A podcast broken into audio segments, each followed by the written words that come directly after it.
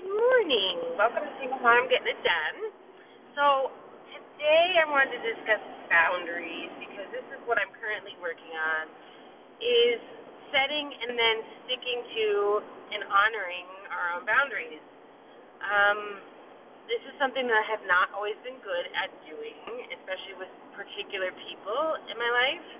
Um, and I find that it's the current work that I really want to focus on the most because I think it's reflecting itself in several places in my life, um, and it has to do with honoring what I say I'm going to do.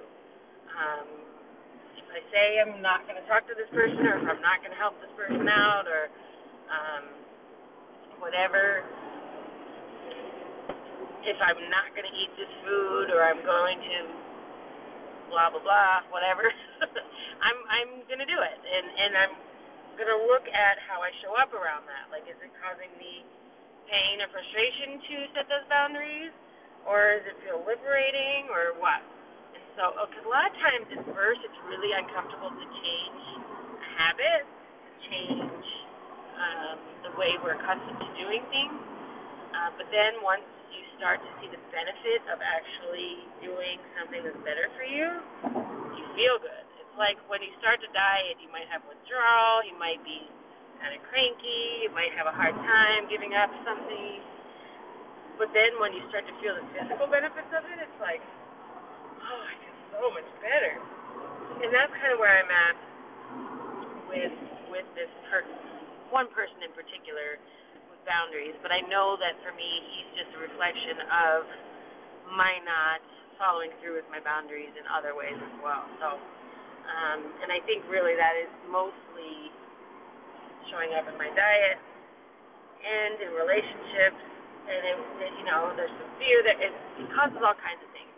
So when I feel like I I can't, it's I I know I can, but because I keep proving to myself that I won't, stick to my boundaries, or, or had been. I'm not any longer. I'm going to be focused on that hardcore. When I focus on stuff, it's usually easier. But, um, but in the past, I had um, showed myself, look, I can't stick to boundaries. I can't tell people no when I want to tell them no or whatever, you know.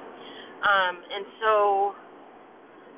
that cause fear as well, and, walls and blockages and all that other stuff. So I realized that part of my inability to um, attract a partner of substance, of somebody who I really want to be with, or somebody that like is, you know, where I want him to be, or you know, right for me, kind of thing. Um, I have to let go of that this program, this this inability to set boundaries. Like boundaries are healthy in a relationship. It doesn't mean you have to say no to people all the time. We set boundaries all the time. No, we won't let our kids do this, that, or the other thing. No, we won't let someone treat us like crap. No, we won't let someone say they're going to be somewhere and then not show up, and then just let them off the hook over and over again. We're not, you know, we don't let people devalue us that way. And if we do, that's where we look at boundaries, setting boundaries so that's where I'm at for now is is um, focusing on doing that for myself and for my life really and betterment of my life because I think this is where I've been really kind of um, stuck I guess for a while. So look at your life and look at where you think your boundaries are and where you would like them to be. And for a few, because a lot of times it only takes a few times of showing your ego. Listen, I mean business here this time. You know, I know I've said this before. I know I'm going to give up chocolate or I'm going to give up whatever cigarettes. I don't smoke, but you know, if that's one of the things you're working on or drinking or whatever, um and but I didn't really follow my own, you know, whatever. Make sure that you're you're showing your ego that that can change. It doesn't have to be that way all the time because it was that way once.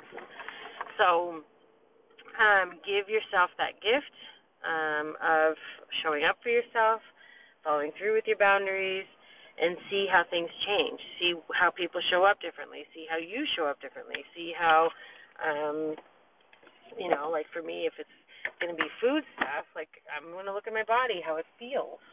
I don't really care what I look like as much as I care how I feel.